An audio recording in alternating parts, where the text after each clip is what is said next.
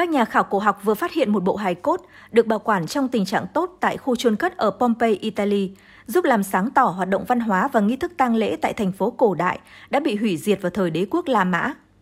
Giới chức tại Pompeii ngày 17 tháng 8 cho biết, các nhà khảo cổ đã tìm thấy hài cốt của một người đàn ông được cho là khoảng 60 tuổi trong ngôi mộ, tồn tại vào những thập kỷ cuối cùng trước khi thành phố Pompeii bị tàn phá do núi lửa Vesuvius phun trào vào năm 79 sau công nguyên.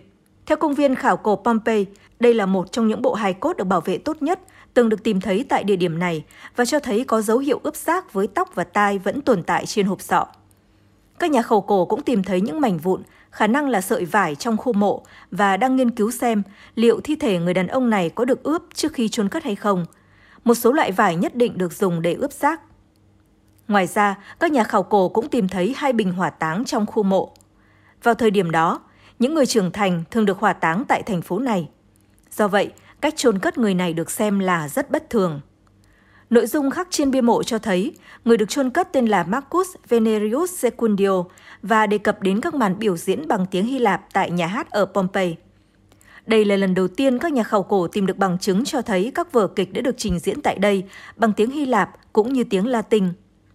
Giám đốc công viên khảo cổ Pompeii cho biết, các buổi biểu diễn bằng tiếng Hy Lạp được tổ chức là bằng chứng về nền văn hóa sống động và cởi mở, tạo nên đặc trưng của thành phố Pompeii cổ đại.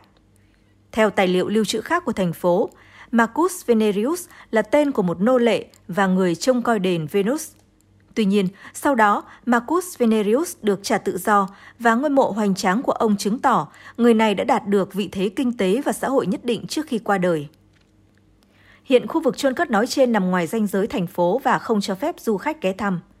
Giới chức tại Pompeii cho biết đang tìm cách thức để mở cửa khu vực này cho công chúng.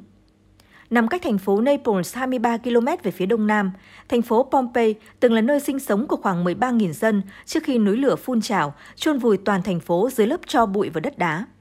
Tàn tích này bị lãng quên trong 1.700 năm, cho đến khi được bất ngờ phát hiện vào năm 1748. Từ đó đến nay, việc khai quật Pompeii đã cung cấp một cái nhìn sâu rộng về cuộc sống của một thành thị thời cực thịnh của đế quốc La Mã.